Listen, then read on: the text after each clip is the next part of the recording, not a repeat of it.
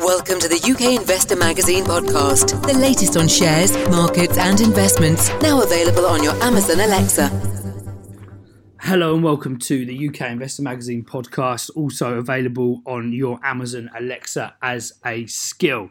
Um, today we're going to kick things off by touching on the FTSE 100, which has been relatively benign this week, even amidst the political crisis that we're seeing surrounding the Brexit negotiations and you know relative gyrations we've seen in sterling. Uh, the FTSE 100 has remained relatively range bound so far this week, uh, up until this morning. Each time we've seen a rally in sterling. We've seen a, a minor decline in, in the FTSE, um, and uh, vice versa. Each time we've seen a bit of a sell off, we have seen uh, a minor rally there in the FTSE 100. However, today that has changed, and we're down over 1% on the FTSE 100 and it's quite a broad based sell off that we're seeing today. Um, I'd say about 90% of the stocks in the FTSE 100 are currently negative on the day. There's nothing there that's particularly uh, violently down. We've seen some shares around sort of 4% down. That's probably uh, the biggest decline that we're seeing. However,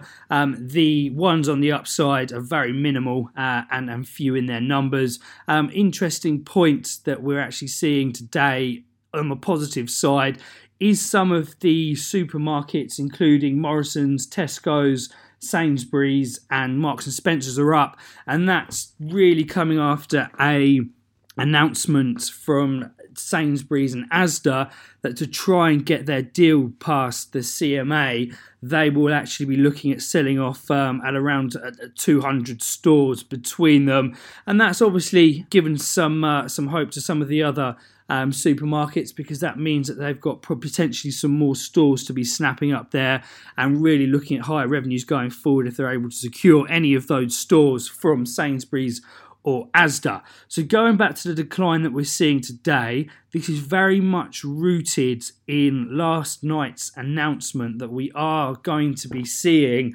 an extension of Article 50 till at least the 12th of April, possibly to the 22nd of May, depending on whether Theresa May is able to get her deal through Parliament next week.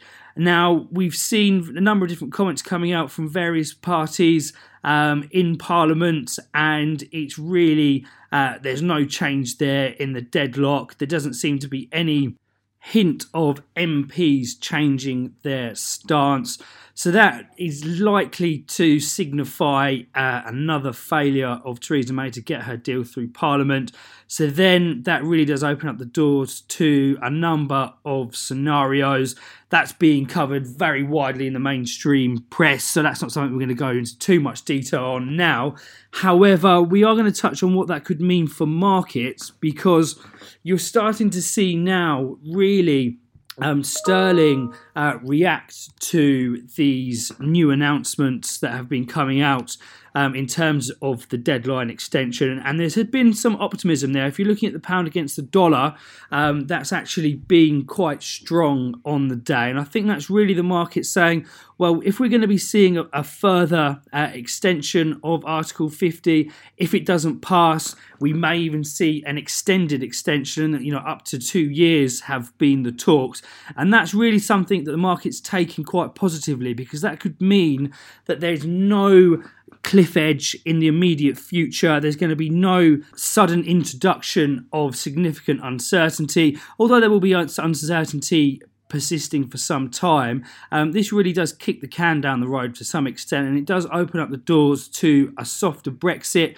Potentially, no Brexit at all. Um, if there's going to be a second referendum, that is still very much on the table. That hasn't been ruled out really by um, the Labour Party as yet. So if there's a general election, they could be pushing that forward. Um, so very, all very much up in the air at the moment. So it's going to be interesting to see over the weekend if we see any shift in stance from MPs um, and whether there's going to be any developments of these indicative votes that are going to be suggested for Parliament to try and gauge what Theresa May could actually get through Parliament. So I think the longer that this goes on and the more that it's dragged out, it's likely to be positive for Sterling. However, that that uh, that positivity for sterling may not be so positive for the FTSE 100.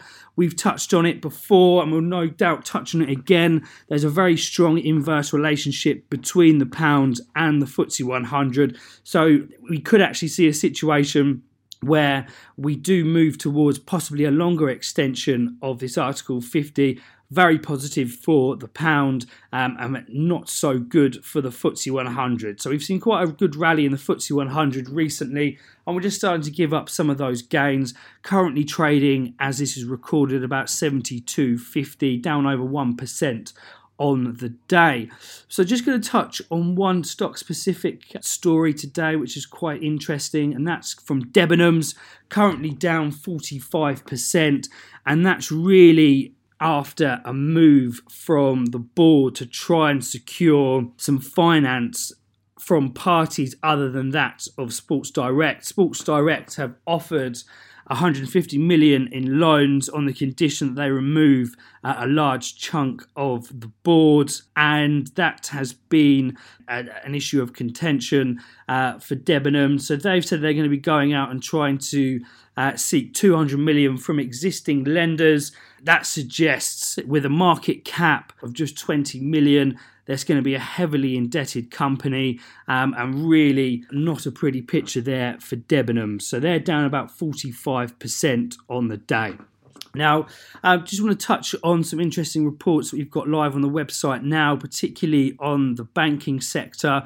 Um, we've seen um, quite a muted uh, response over the last couple of days to the banks. Um, they have come off slightly after quite a strong rally. So there's a report there from Frederick and Oliver, which is quite interesting. They're exploring the sector, so that can be found in the tips and guides section. And also, just a note, we have the ISA and SIPP forum, the UK Investor Magazine ISA and SIPP forum next Thursday. The last few tickets are still available for that.